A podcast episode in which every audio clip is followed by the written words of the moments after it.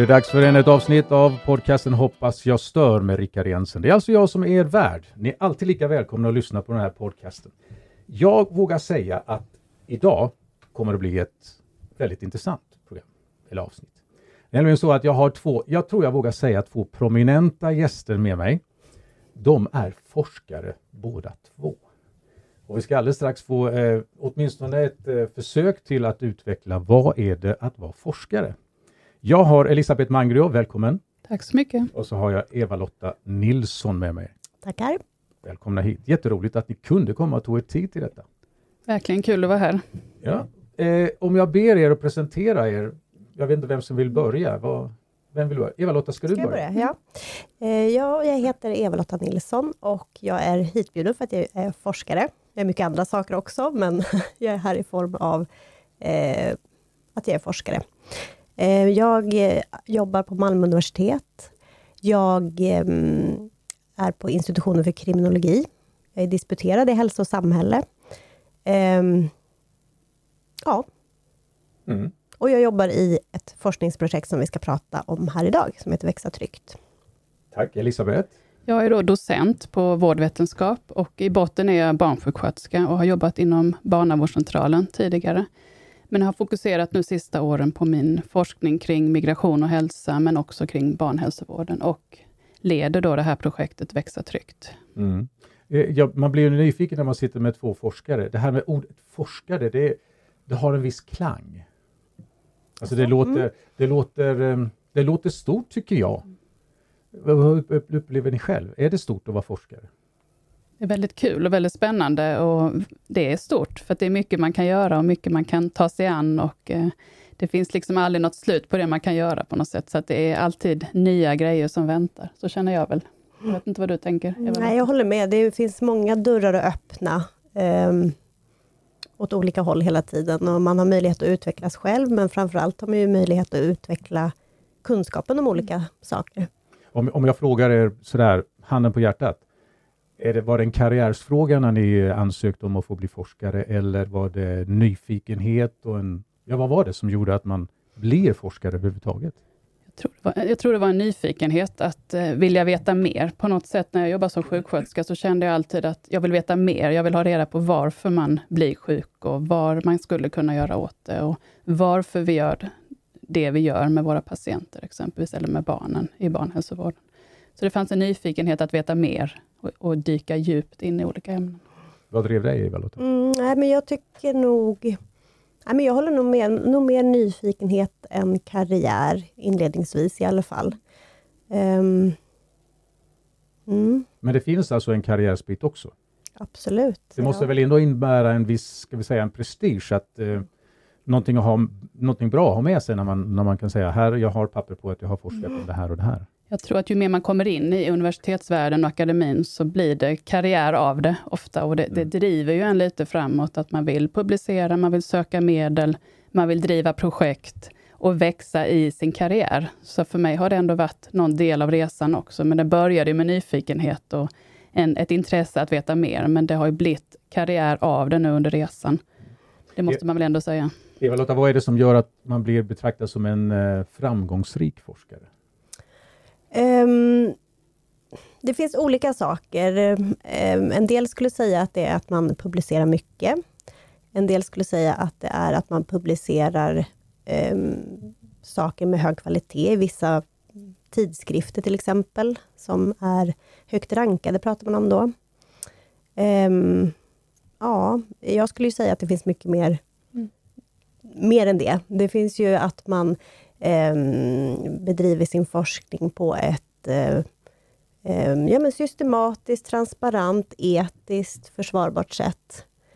Ehm, tänker du på något mer, Elisabeth? Jag tänker lite på att det ligger nära samhällets utmaningar, att man tar sig an olika saker som är utmaningar i samhället och att det då blir viktigt för samhället att man tar sig an just de bitarna, tänker jag. Absolut att det är Men praktik Samtidigt så är det också publikationerna och eh, vilket värde, eller vilken impact de har, men också in, anslag man får del av eh, till Mm, olika det finns projekt. många bitar inom det där att göra karriär inom akademin. Det gör det faktiskt. Och om den här frågan om, om vad, vad forskare gör och sådär, ehm, så um, kan man säga att uh, Eh, inom akademin så säger man att man är forskare när man har disputerat mm. egentligen. Det är då man får körkortet. Eh, har man inte doktorerat och disputerat så är man ingen riktig forskare. Man behöver körkort mm. först. Men det är inom akademin som man säger så. Jag kan ana, eller jag har hört och, och ana därför att det kan vara ganska hård konkurrens. Är det en konkurrensutsatt bransch? Jo, men det måste jag nog säga att det är. För vi, på något sätt så konkurrerar vi med varandra lite när det gäller anslag för medel, när det gäller att få del av, vara med i olika forskningsprojekt, att vara med på olika publikationer. Eh, så att det blir lite att det blir en konkurrens. Men det, det som har varit så fint, tycker jag, i vår forskargrupp, tycker jag har varit att vi, vi kommer från olika områden, vi forskar med lite olika inriktning och vi har därför kunnat, tycker jag, lite mer komplettera varandra. Som Eva-Lotta kom från kriminologen, jag från vårdvetenskap, vi har några från lärarutbildningen, socialt arbete, Tandläkarhögskolan. Mm. Så att det blir liksom olika inriktningar på ett program som vi kör. Då. Ja, det har varit lite speciellt just med det här projektet, tycker jag, för det har varit eh, otroligt inkluderande. Um, och vi har verkligen kompletterat varandra med olika perspektiv, och um, så det har varit väldigt lärorikt mm. för mig också, eller för oss, mm. hoppas jag. Mm. Kan vi prata pengar? Ja, ja jag, det kan vi väl. det kan vi göra. För universitetet så har det här varit en 4,7 miljoner som vi har fått som uppdragsforskningsmedel. Och det innebär uppdragsforskning, vad är det? För den som inte vet. Jag vet ju, för vi pratade om Visst. det innan. Nej, men det är ju att exempelvis då Region Skåne eh, ger oss medel. De vill att vi ska utföra forskning på ett program som de kör, för att de ska kunna visa vilken effekt, vilken, vad ska man säga, hur det går hem hos de som jobbar och hos, hos de som får programmet. Så då får vi de medlen och så får vi hushålla med dem och göra en budget utifrån det. Men finns då gruppen eh, samlad innan ni, alltså innan ni vet hur mycket pengar ni får och sådär, eller samlar man ihop gruppen när gruppen väl, eller peng, när pengarna finns på plats? Det är lite olika. I detta fallet så var det lite att vi var en grupp som samlades kring jämlik hälsa. Det var Tapio Salonen, som är varit vice rektor på universitetet, som samlade ihop oss som brann för de frågorna. Och sen plötsligt så fick vi del av, eller fick nys om att det fanns det här projektet, att de ville ge det till oss och då blev det till våran grupp. Och då eh, fick jag då bli projektledare tillsammans med en annan ordförande, Johan Norberg, och så satte vi ihop en budget tillsammans med ekonomerna för alla de forskarna som var med i projektet då. Mm. Jag har en fråga nu som är lite personlig till er båda. Mm. Jag, ska, jag ska läsa den innan till. Eh, Eva-Lotta, du ska börja. Okej. Okay. Ja. Vad är Elisabeths starkaste sida i det här arbetet? Öppenhet, tror jag. Hennes öppenhet. Mm. Det kommer ingen fråga om vad som är hennes sämsta, så att ni, ni, ni kan vara... Tack för det. Elisabeth, vad är Eva-Lottas starkaste sida? Jag tänker det att det är både hennes engagemang och hennes intresse, att du alltid brinner för de här frågorna. Det finns alltid en nyfikenhet och intresse. Och, eh, då går man ju igång på det när man känner att det är någon som är intresserad och hängiven uppgiften. Och det känner jag verkligen att Eva-Lotta är. Mm. Och en fråga till er båda, och ni får ge ert eget svar. Ni har, det här projektet kallas ju Växa tryggt. Mm. Vad innebär det för er? Um, det betyder, eller det innebär väl att um, alla barn ska få liksom lika möjligheter till en trygg uppväxt och en bra start i livet, handlar väl det här mycket om. Att man ska få lite mer gemensamma förutsättningar. Mm. mm. Ja, vill du lägga till något, Elisabeth? jag tänker att det handlar både om det fysiska, som vi tänker på barnavårdscentralen, att man ser till det fysiska, att man växer, får mat och har det bra, men också det sociala, föräldrarna, hur mår de? Kan de få bättre stöd? Mer, vad ska man säga, ja, resurser av oss som eh, barnhälsovård med alla våra samarbetspartners som vi jobbar med. Så jag tänker att du ska kunna få se mer vad samhället har att erbjuda för familjerna för att de ska kunna växa så tryggt som möjligt. Mm.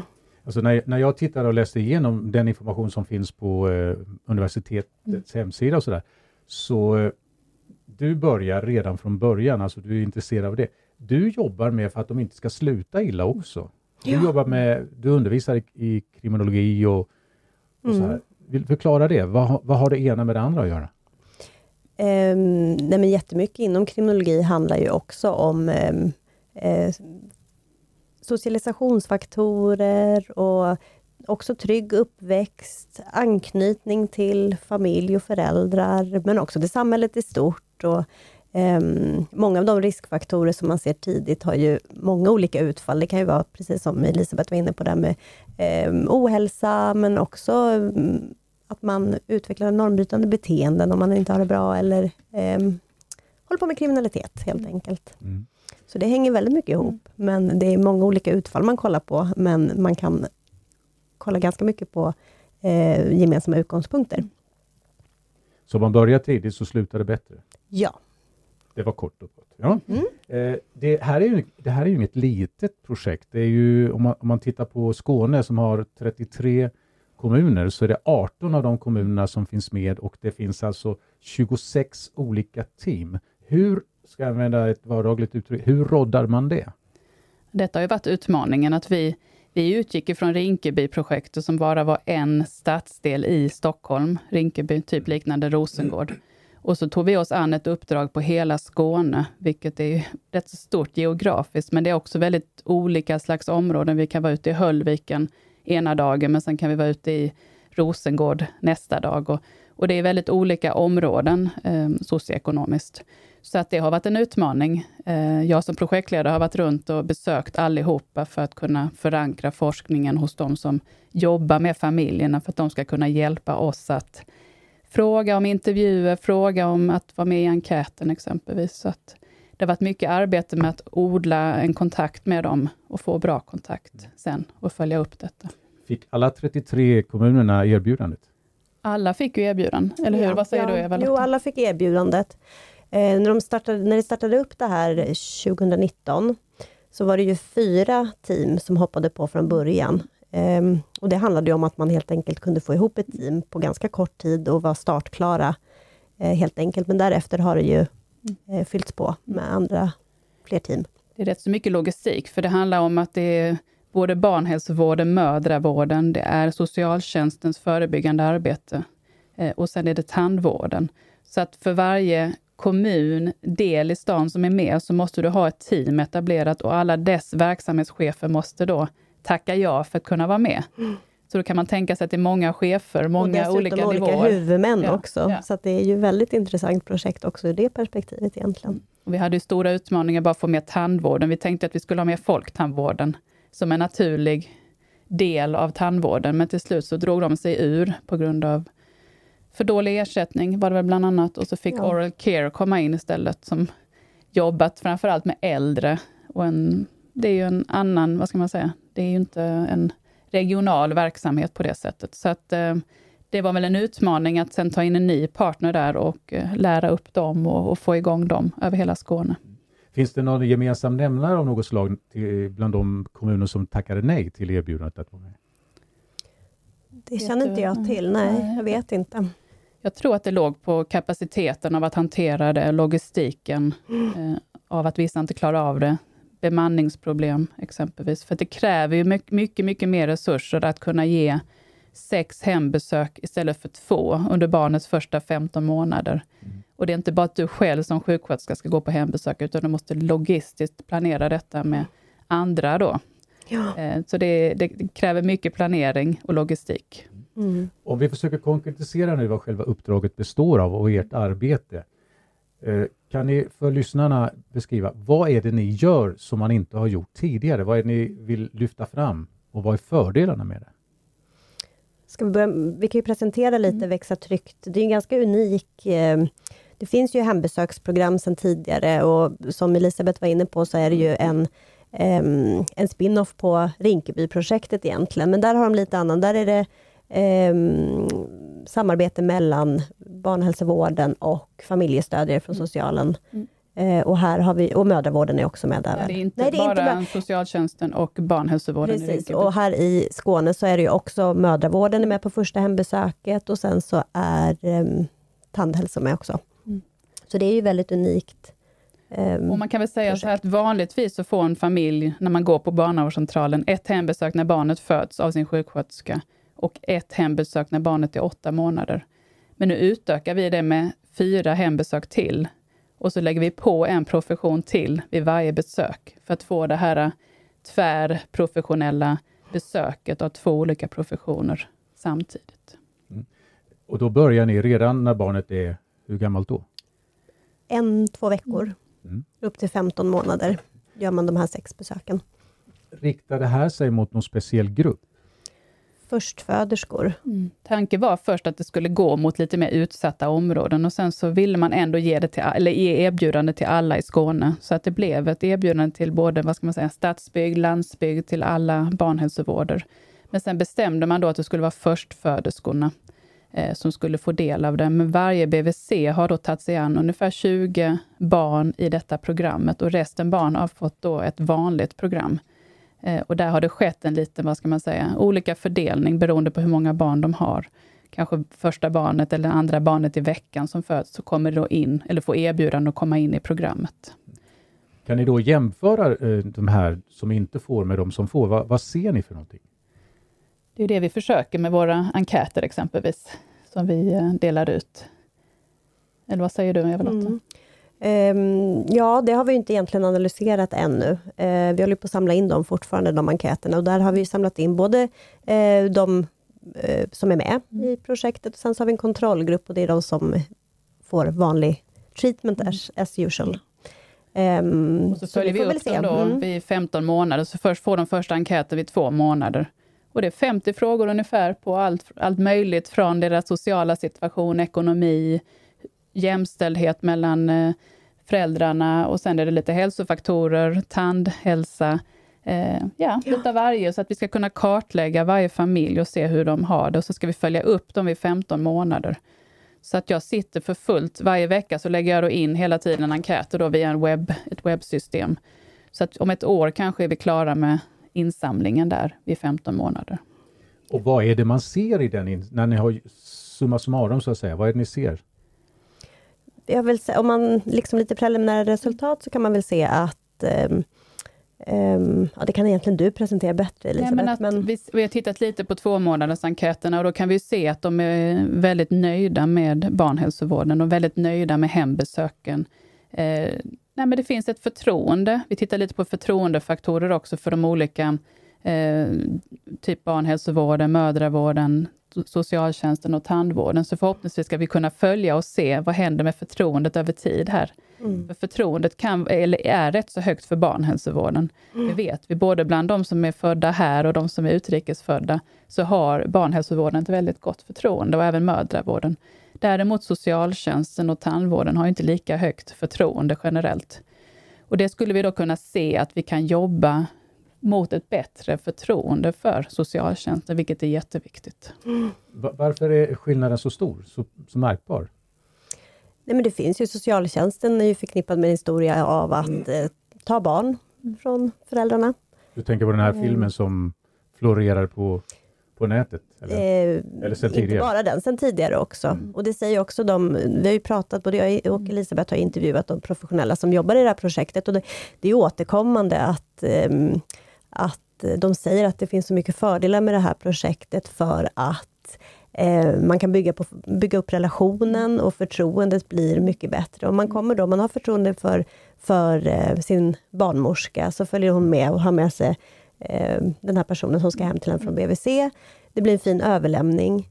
Eh, och sen nästa gång så har man med sig någon familjestödjare från socialtjänsten till exempel. Då är det inte så... Det blir ganska avdramatiserat och ehm, man kan väl säga, de, då pratar jag om det som att det blir som en eh, relationskedja.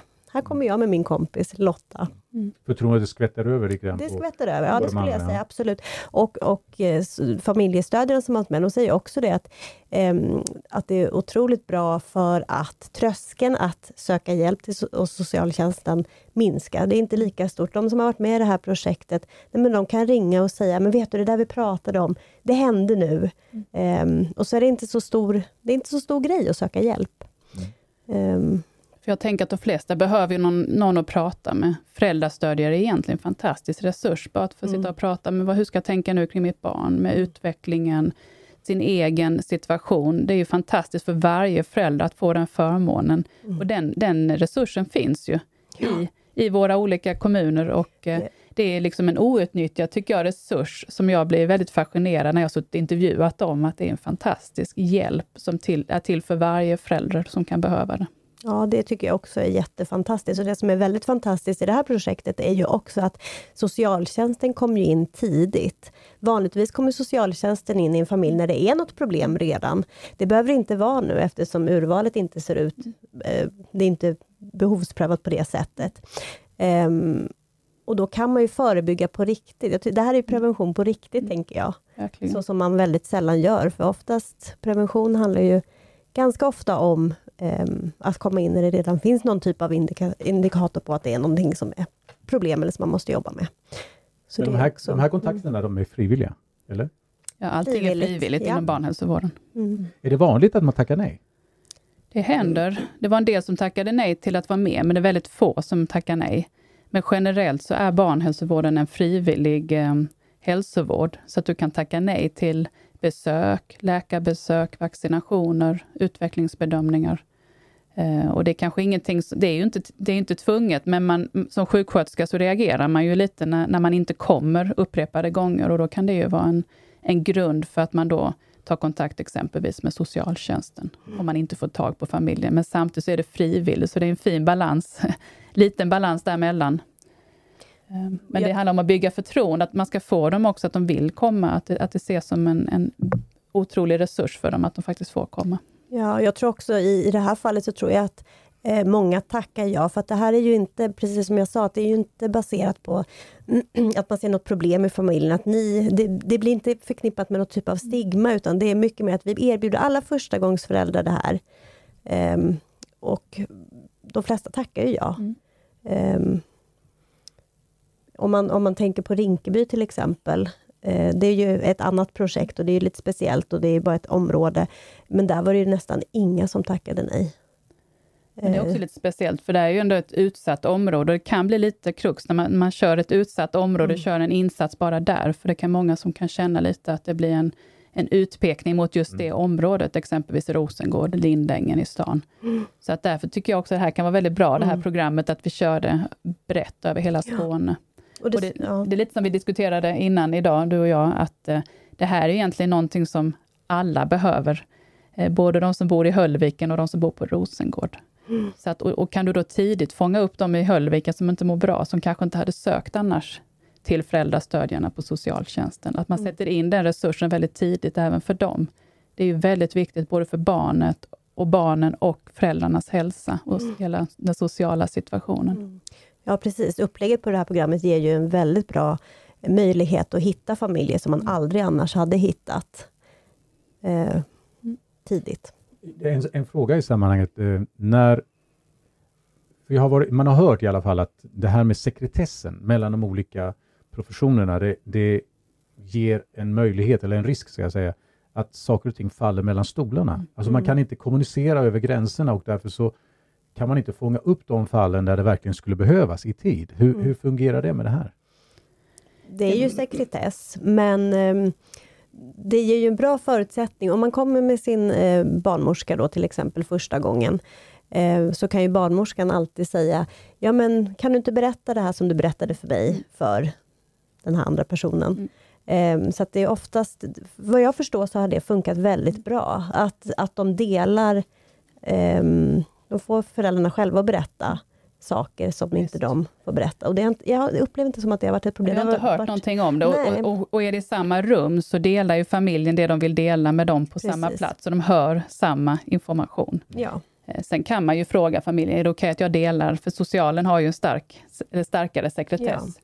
Men de kan ju alltid fråga familjen, är det okej okay att jag delar också ja. med, med sjuksköterskan? Men just det att, att familjen alltid berättar det de vill berätta. Um, och då är ju två professioner där samtidigt, så de delar ju en gemensam... Så det har ju varit positivt, eh, just där det inte vattentäta skott mellan eh, mellan. Det blir väldigt, annars, jag kommer ihåg när jag jobbade på barnhälsovården, socialtjänsten var långt ifrån, jag visste knappast vem de var, de bytte ofta personer där. Men nu har man en nära samarbetspartner som jag kan bara ringa upp. De känner till många av familjerna. Det blir väldigt mycket närmare Att man faktiskt tar frågorna direkt när de finns och kan se att man jobbar för samma familj och mot samma mål och inte känner att man motarbetar varandra. Ja. Vilket ofta kan kännas ibland när man är där ute och inte får höra någonting. Men man tar ändå hand om familjerna. Och det, det finns dilemman i detta, när man mm. jobbar rent praktiskt med det. Mm. Och det var ju någonting som vi var ganska nyfikna på i början när vi började intervjua de som jobbar i det här projektet. Hur är det egentligen att jobba med andra professioner? Är det en konkurrenssituation? Vem äger frågorna? Vem, eh, ja, men vem har företräde och liksom tolka olika saker och styra? Eh, och det tycker jag överlag så har det varit väldigt fina liksom, berättelser om hur det inte är så mycket konkurrens. De, de pratar jättemycket om att de kompletterar varandra, precis som vi sa att vi gjorde. Eh, att de eh, de är ju intresserade av samma frågor men olika perspektiv. Ett exempel som någon tog upp var ju det här med ja, men matsituationen. BVC-sköterskan är lite intresserad av om barnet mm. äter, vad det äter, får den i sig tillräckligt? Medan familjestödjaren fokuserar på frågor som hur ser matsituationen ut? Äter man tillsammans i familjen? Sitter man ner och pratar tillsammans? Är TVn på eller är den inte på? Så det blir väldigt heltäckande bild av egentligen samma sak men ur helt olika perspektiv. Får, får familjerna reda på det här också så att de får något slags verktyg om det här, om det här finns på plats så funkar uppfostran och familjen mycket bättre eller? Ja, men det tänker jag att det är ju en del av den informationen man ger. Dels har man en manual man jobbar efter, så man har vissa punkter man ska gå igenom vid varje besök. Och det har vi också ett basprogram, vi jobbar i barnhälsovården. Men utifrån det här programmet så har vi en manual man jobbar med. Men där kan man göra lite avstickar, men man ändå fokuserar på de teman som finns för just det besöket.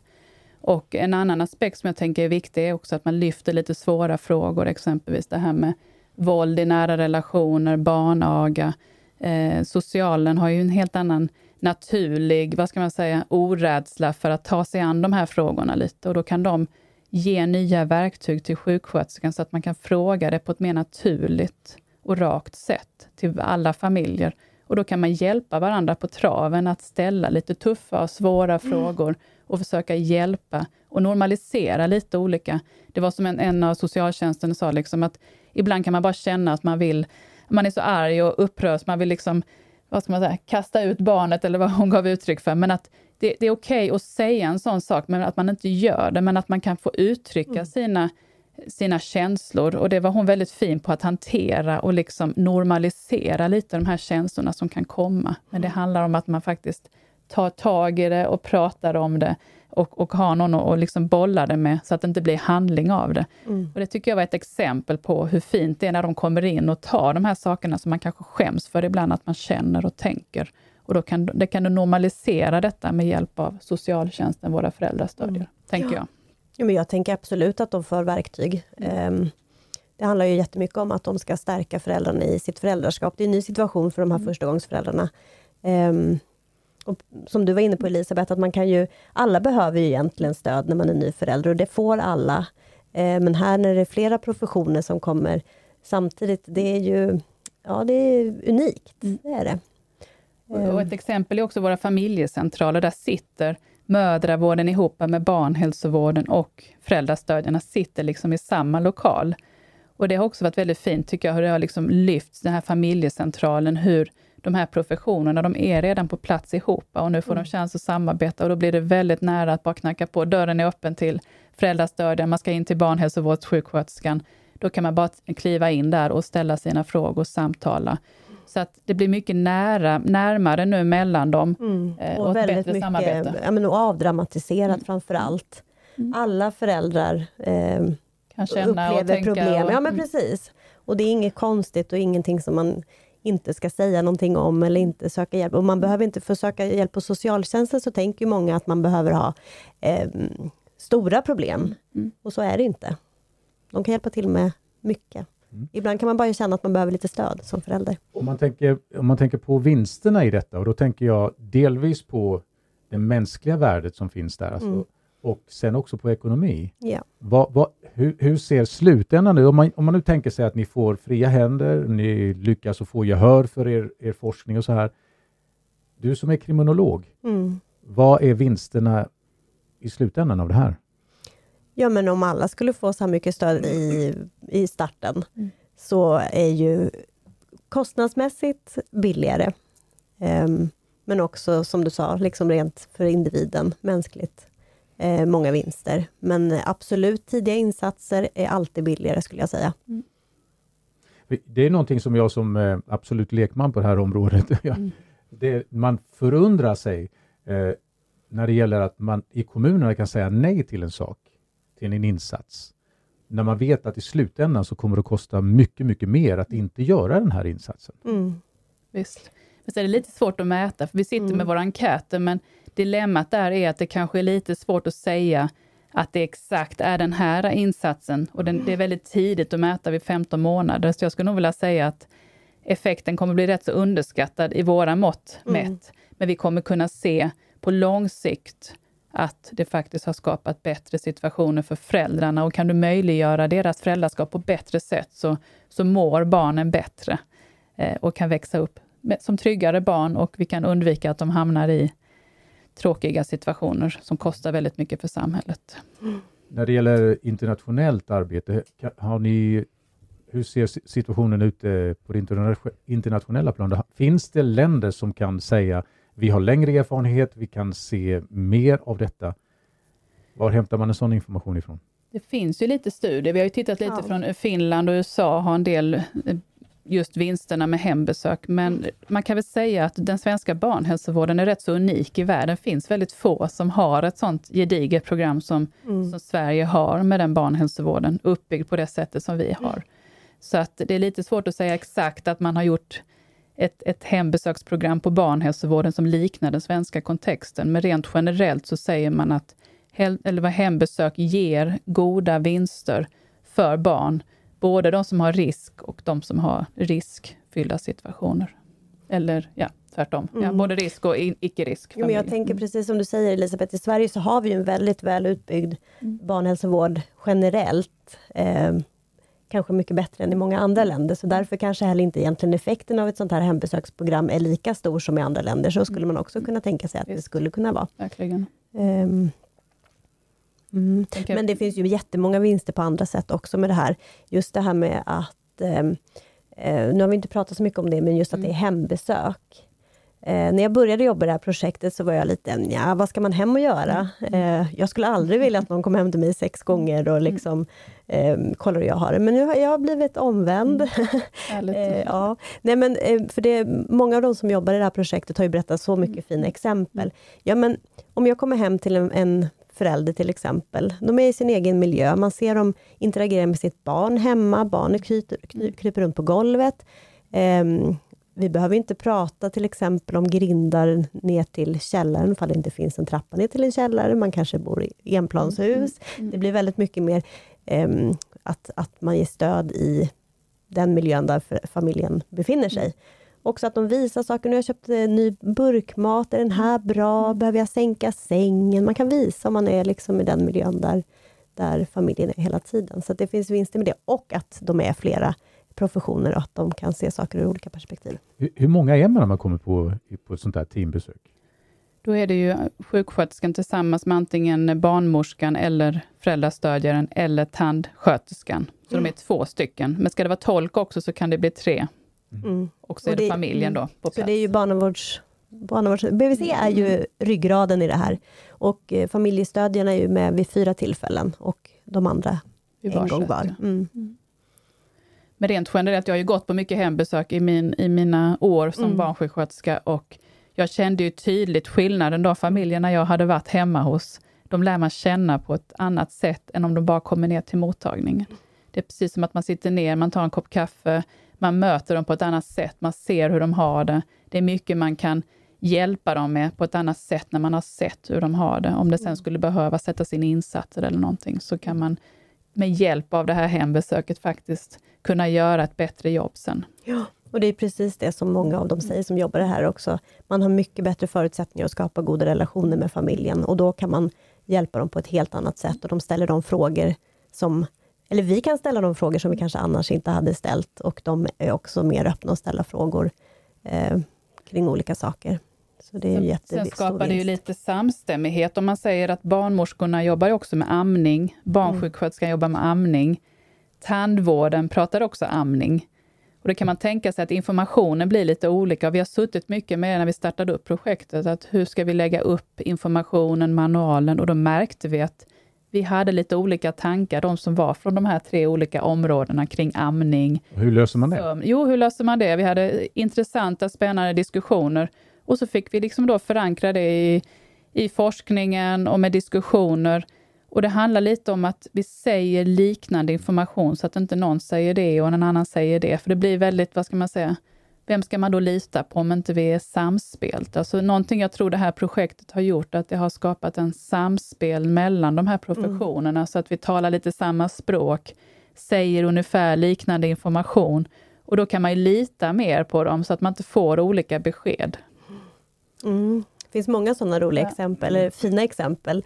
Jag pratade med någon som också berättade om att ja, men den här bebisen började liksom klättra upp på saker. Skulle den klättra upp på en stol för att titta ut genom ett fönster och BVC åh nej, det där är livsfarligt, medan familjestödet sa, åh vad, vad, vad, vad positivt, barnet är nyfiket och vill titta ut genom fönstret.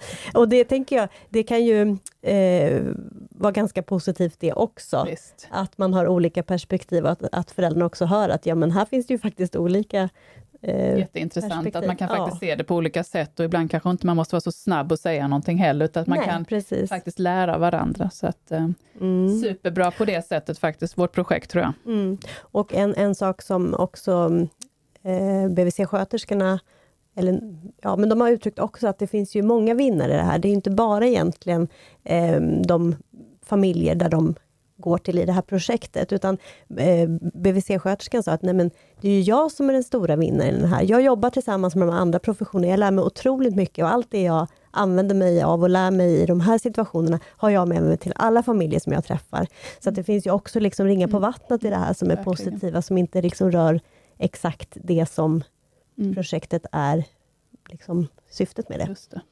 Vad, vad, gör man? För jag tror ju att ni måste komma i situationer där man har till exempel utrikesfödda som, som har en tradition med sig, som kanske har en mamma som finns med i samma område eller någonstans mm. och påverkar. Och där kan jag tänka mig att det blir, när ni kommer med, med det ni har att erbjuda, att det kan bli en, en, en liten krock mellan tradition och det man har med sig i bagaget därifrån. Hur hanterar man det? När ni kommer och säger, men så här fungerar Sverige. Mm. Jag tycker ofta att de, de tar emot och lyssnar, om man bara förklarar och, och berättar och ger, ger tydlig och klar information, så så, så känns det, jag har jobbat med många utlandsfödda i, i mina år på Lindängen och eh, det känns som att de är väldigt tacksamma, väldigt mottagliga. Om man bara förklarar, så här funkar det här och så här kan du tänka här. För att det är lite andra vanor, lite andra tankar kring här går man till sjuksköterskan, hemma går man till läkaren. Och att förstå att det, det går inte bara ner och få ett recept, utan vi tänker lite mer kring egenvård här när man blir sjuk och sådär. Så att det är mycket som behöver informeras och då brukar de vara mottagliga, tycker jag också, och, eh, och ta emot den informationen. Mm. Men det kan ju vara en utmaning såklart och då jobbar man med tolk och försöka förtydliga det på olika sätt. Det var, det var min nästa fråga. Hur fungerar det? För språket är ju alltid en barriär om man inte lyckas få fram nyanserna i det man vill säga och det kan ju vara svårt även med tolk. Mm. Hur fungerar det? Det handlar om att få rätt tolk. Eh, vi jobbar ju gärna med auktoriserade tolkar så att man har en bra översättning. Eh, man kan ju diskutera om man har det på plats eller telefon, det kan funka både och, men det är viktigt auktoriserad, att de inte känner, kan knyta an så att de, de misstänker att det kanske är någon som sprider information från sina egna länder. Så här finns viss problematik om säger de är från Irak båda två och de känner, det, det, det lätt sprider sig information och de kanske är rädda för det. Så att här gäller det att förtydliga tystnadsplikten och gärna, därför tycker jag det är bra ibland på telefon, för då har man kanske någon från Stockholm om man är i Malmö, där man inte kanske minskar risken att man känner igen varandra. Hur mycket har den här filmen som florerade på internet förstört för er?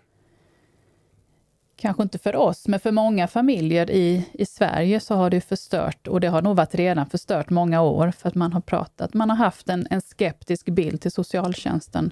Man vill helst inte säga hur man mår exempelvis, för då är man rädd att socialtjänsten ska komma och uh, ta sitt barn. Det var många mammor som inte ville vara med på depressionsscreeningen när jag skulle erbjuda den exempelvis, vilket vi ger till alla föräldrar vid två månader. Mm. Men det var bara en screening för att se om du behöver hjälp. Eh, och då, då, tolkar man det lite som att, att man inte att det är risken att, att socialen kommer. Mm. Så att eh, det har funnits, men det har ju blivit ännu mycket större problem av det nu. Mm. Eller vad säger du? Ja, precis. Och då tänker jag att den här typen av projekt som vi pratar om nu är ännu viktigare. Eh, det här som vi pratade om förut, att, eh, att eh, den här personen jag träffar är inte bara socialtjänst, utan är en person som jag har en relation till. Att det blir avdramatiserat och att det är lättare att söka hjälp, om att man faktiskt bygger upp ett förtroende. Mm. Så det blir ju ännu viktigare att ha den här typen av insatser, tänker jag. Och att vi bygger det förtroendet är högt, så bygger vi vidare på det som en kanal, då barnhälsovården för att kunna, och mödravården, för att kunna öka förtroendet i de andra instanserna med hjälp av där vi har höga nivåer på förtroende, tänker jag. Att ja, det är en viktig faktor. Absolut. Alltså det hörs ju på er att ni inspirerar, ni, ni, ni tror på det ni gör. Det är ju Ja, jag blev ju omvänd som sagt. med hembesök hade jag inte så jättebra koll på när jag började med det här faktiskt och tänkte att varför ska det vara så bra? Men det är ju, både det är ju en stor vinst, att man ser, träffar familjerna i hemmiljön, eh, men också det här samarbetet mm. Mellan de olika professionerna är ju väldigt unikt och eh, det är ju inspirerande. Sen har vi båda två fått chans att intervjua många av de här som har jobbat ja. med projektet och jag måste nog säga att även jag har suttit med enkäterna, jag varit lite inblandad i någon intervjustudie med föräldrarna, så att få sitta med de som jobbar med det, både från mödravården, barnhälsovården och föräldrastödjarna och tandvården, mm. tycker jag har varit fantastiskt och gett nya nyanser till hela vårt projekt och hur fint det är och hur mycket som görs och hur mycket som är positivt. Mm med detta. Ja, jag sa det till, för, för en tag sedan till en kollega till oss mm. som heter Cecilia, att mm. vad, vad mycket fantastiska folk vi har träffat när vi har gjort de här intervjuerna. Okay. De som jobbar med det här är ju, um, jag vet inte om jag ska säga eldsjälar, men på visst sätt så är de det, allihopa som verkligen. jobbar i projektet. Mm. Så att det, de som är med i projektet och går hem till familjerna vill verkligen vara där de är, så att säga. För det här är ju, om vi går tillbaka till det vi pratade om tidigare, det här med resurser till exempel. Det här är ju resurskrävande. Det tar ju väldigt mycket längre tid att gå hem till en familj, eh, än att ta emot dem på mottagningen. Eh, så det är ju svårt för vissa, framförallt tror jag BVC-sköterskorna är väl rätt så överbelastade. Så det är en ganska tuff tuff insats egentligen. Och så kom pandemin ja. eh, med allt vad det innebar och många blev sjuka. Eh, men det är inte bara resurskrävande, det handlar också om logistiken mellan de olika, som jag tror vi nämnde innan, att du ska mm. boka in dig tillsammans med exempelvis mm. tandvården som ska köra runt i hela Skåne. Det säger ju sig själv att det kräver viss logistik att få ihop de här besöken. Mm. Så att, är, är det realistiskt att kunna sälja in det här i någon slags permanent jag säga projekt? Projekt kan ju inte vara permanenta, men någon procent verksamhet? Det blir ju en fråga om resurser, mm. som du förstår. Mm. Um, och det är ju någonting som vi också har pratat med, de här, med olika personer om. Är det här någonting man ska erbjuda alla eller inte?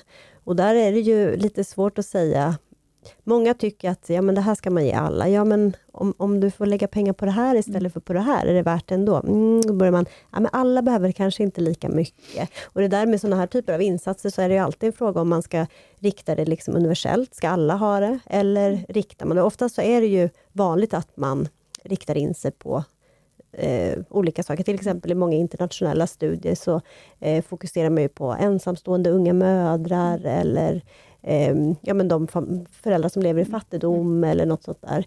Um, och det kan vara ett sätt, men då kanske man missar ja, vissa av um, Precis, det som vi pratade om förut, att det här, som, så som de har gjort här, ger ju en möjlighet att fånga upp dem som man annars inte hade, mm. uh, som hade gått under radarn om man inte hade hittat. Men det är ju, hmm, ja. Men det är svårt, men kanske om man kunde minskat antalet besök och kunnat ge det till en, en större andel barn, Eh, och kanske varit lite selektiv med vilka professioner, vilka, vilka tjänar vi mest på att ha med här? Mm. Om man ska vara lite krass, det är jättefantastiskt att ha tandvården med, men vi har också ett besök vid åtta månader som ligger där redan och då blir det lite, vad ska man säga, de ligger lite nära varandra där på något sätt. Så då skulle man kanske kunna utvärdera detta och se var mm. kan vi sätta in resurserna bäst. Mm. Och om jag ber er svara på just det, vad, hur skulle det se ut om ni fick bestämma här och nu? Så här ska det se ut i fortsättningen. Vad, hur ser ett besöksteam ut? Och insatserna? Ja, råder. Ja, men det här är en svår fråga. Nej, men jag skulle ju säga absolut socialtjänsten med. Och mödravården har de ju, alltså många har ju lyft det som väldigt viktigt för att man redan har en relation innan och man känner den här, så det är också en bra liksom, övergång sådär. Men sen så tänker jag att, precis som du är inne på, om man ger det brett så kanske man inte behöver ge lika många besök till alla. Om man vill komma ifrån det här med att stigmatisera familjer så skulle man kunna ge det brett, men efter första eller andra besök kanske man behovsprövar på något sätt jag fortsätter träffa den här familjen, men kanske inte den här, för då hinner man ju också se, eh, göra en bedömning. Vad, är det, vad finns det för behov i familjen? Men att man inte gör den från början på något vis. Eh. Har, du, har du rätt i, att kunna behovspröva mm. under vägen. Ja. Jag tänker också, socialtjänsten är en insats som de inte träffar annars. Mödravården har de träffar med, de har efterkontroller. Mm. Många föder ju en del barn, vad ska man säga, ett, två eller tre barn eller fler, och då träffar man dem igen. Så att mm. jag skulle nog vilja säga prioritera föräldrastödjarna på socialtjänsten, där vi kan ha en väldigt bra och brett eh, förebyggande socialt arbete mm. för att stärka föräldrarna. Jag, jag håller med.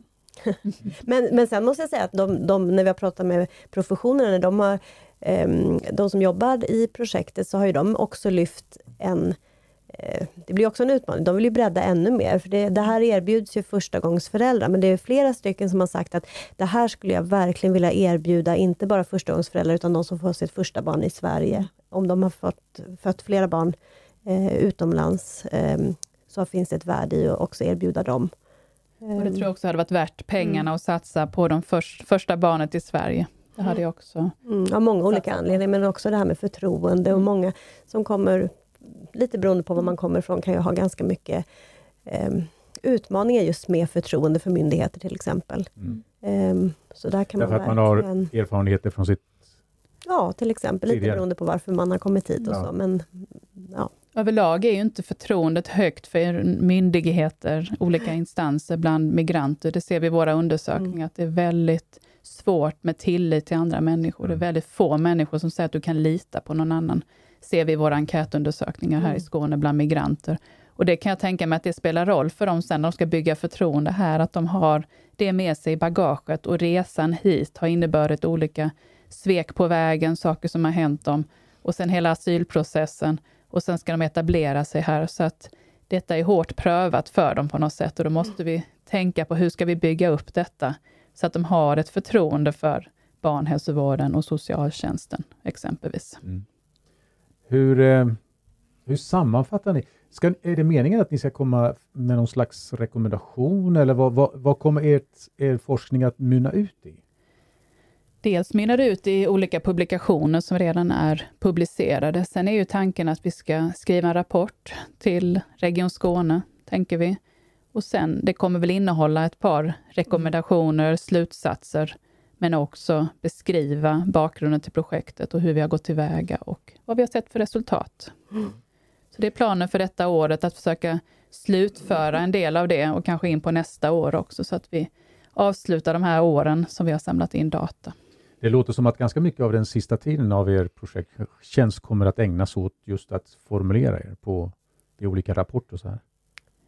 Ja, det stämmer. Och vi, stämmer, vi sitter ja. med våra intervjuer också, som ja. både du och jag har gjort mm. kring mm. eh, intervjuer med professionerna, så att det är ju jättespännande material att få analysera och eh, se vad som kommer fram här av olika teman när det gäller samarbete, hur de har upplevt, ska man ge till alla eller bara no Alltså det finns mm. mycket av de här spännande frågorna som kommer i de här eh, kommande publikationerna som vi nu sitter här och, och börjar analysera. Att, eh. När det gäller en eventuell fortsättning, alltså wow, det här ska vi göra. Var ligger beslutsfattningen? Ligger den på högsta cheferna eller mellanchefer eller? Den ligger just nu på politikerna. Det kommer bli ett politiskt beslut mm. om det får fortsätta och det har de gjort. Region Skåne har liksom sammanställt, intervjuat en del av oss och intervjuat de som har drivit projektet ute på, inom barnhälsovården och se vad, vad har de kommit fram till och så gör de någon analys och se, ska det fortsätta eller ska man göra någon mindre avskalad version av det? Så att det förhoppningsvis kommer under året eller framåt hösten här, hoppas vi ju. Så att vi vet hur, vi, hur, hur det ska fortsätta. Mm. Vad, vad tror ni utgången blir? Svårt att säga faktiskt. Ja, jag vet inte. det är svårt att säga. Eh, Kruxet är ibland att de, de vill ha, liksom, okej, okay, ge det bättre amningsfrekvens, ge det bättre tandhälsa. Och det brukar jag, eller vi har väl liksom diskuterat det, det är inte så enkelt att säga bara efter 15 månader vilka mm. effekter och vad, vad, spelar det för roll? Men vi kanske ser långsiktiga effekter som vi nu har diskuterat här idag, mm. eh, ja, som kanske är viktigare egentligen, tänker jag. Vi kanske ska skicka en länk till den här podcasten, det här avsnittet. Då. kanske vi ska göra. Sam, samtliga politiker, lyssna på det här så får ni lyssna till eldsjälarna bakom. Nej, men vi har också intervjuat eh, ett, några politiker och jag skulle säga att de är väldigt enade kring att det här är en bra insats. Mm. Så det är inte det handlar väl om resurser och fördelning av medel helt enkelt och satsningar. Och, och det, är ju, det är väl egentligen en av de stora utmaningarna med sådana här eh, insatser, att man, man sätter igång det och sen så vet man inte om det fortsätter eller inte. Men, men man kan ju också säga att det finns en annan del i det här och det eh, de team som är med i det här, en del av dem är ju redan, ingår i en familjecentral, medan andra inte gör det. Um, och en del team verkar ha liksom gått med i det här för att de också önskar, har en önskan om att vara en familjecentral. Så det är ju också en väg, um, utöka antalet familjecentraler och på så sätt kanske få lättare att jobba ihop mm. och sådär. Um, och det är en viktig vinst inte. också, att de har fått mm. upp ögonen för att ja. vi vill vara en familjecentral. Vi vinner på att vara en familjecentral. Och jag måste säga att mina ögon har öppnats för det också, när jag varit mm. ute och lyssnat, sett vilken fantastisk resurs att ha familjecentral. Mm.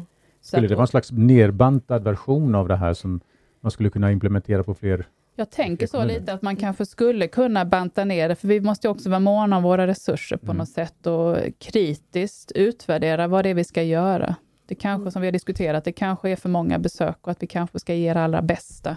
Och då kan ju det utgå ifrån familjecentralerna exempelvis. Mm, Men alla det... kan ju inte vara familjecentral, för de har inte de liksom resurserna. Så det, det kanske är lite orättvist också på något sätt om man bara satsar där. Men eh, de har ju haft en helt annan ingång känns det i projektet, för ja. de har redan jobbat ihop. Ja. Men andra har fått koppla samman sig precis när mm. de skulle börja gå in i det här projektet. Uppstarten ja. har varit mycket kortare från familjecentralen. Och där har de ju liksom samma tänk egentligen, det här med att de samverkar lite på ett annat sätt. Mm. Och så, men de gör ju inte hembesök tillsammans och så i vanliga fall. Um, men um, nej, jag tänker också att det här på något vis kan öppna ögonen för att man kanske behöver ha fler familjecentraler eh, och att det kan också löna sig i långa loppet. Kanske. Är det någonting mer innan vi avrundar här? Är det någonting mer som ni vill lyfta fram som ni tycker, det här har vi inte pratat om? Jag tycker vi har gått igenom mycket faktiskt. Jag har inte heller någonting jag vill tillägga. Jag har pratat om mycket av det som mm. Snurrar. Som låg på ert hjärta? Ja, men så, både det här med logistiken, men också framförallt de fantastiska, det vi ser som är positivt med projektet, tycker jag vi har mm. fått lyfta här. Och... Då vill jag säga tack till Eva-Lotta, jag säger tack till Elisabeth och till dig som lyssnar. Det här kan du alltså lyssna på flera olika plattformar, bland annat ja, Spotify är kanske det som är lättast att hitta, annars finns det på fler. Eh, nästa vecka kommer vi tillbaka med ett alldeles rykande färskt avsnitt igen och jag vet inte riktigt vad det kommer att handla om. Idag har det handlat om att växa tryggt med Eva-Lotta Nilsson och Elisabeth Mangro. Tack ska ni ha.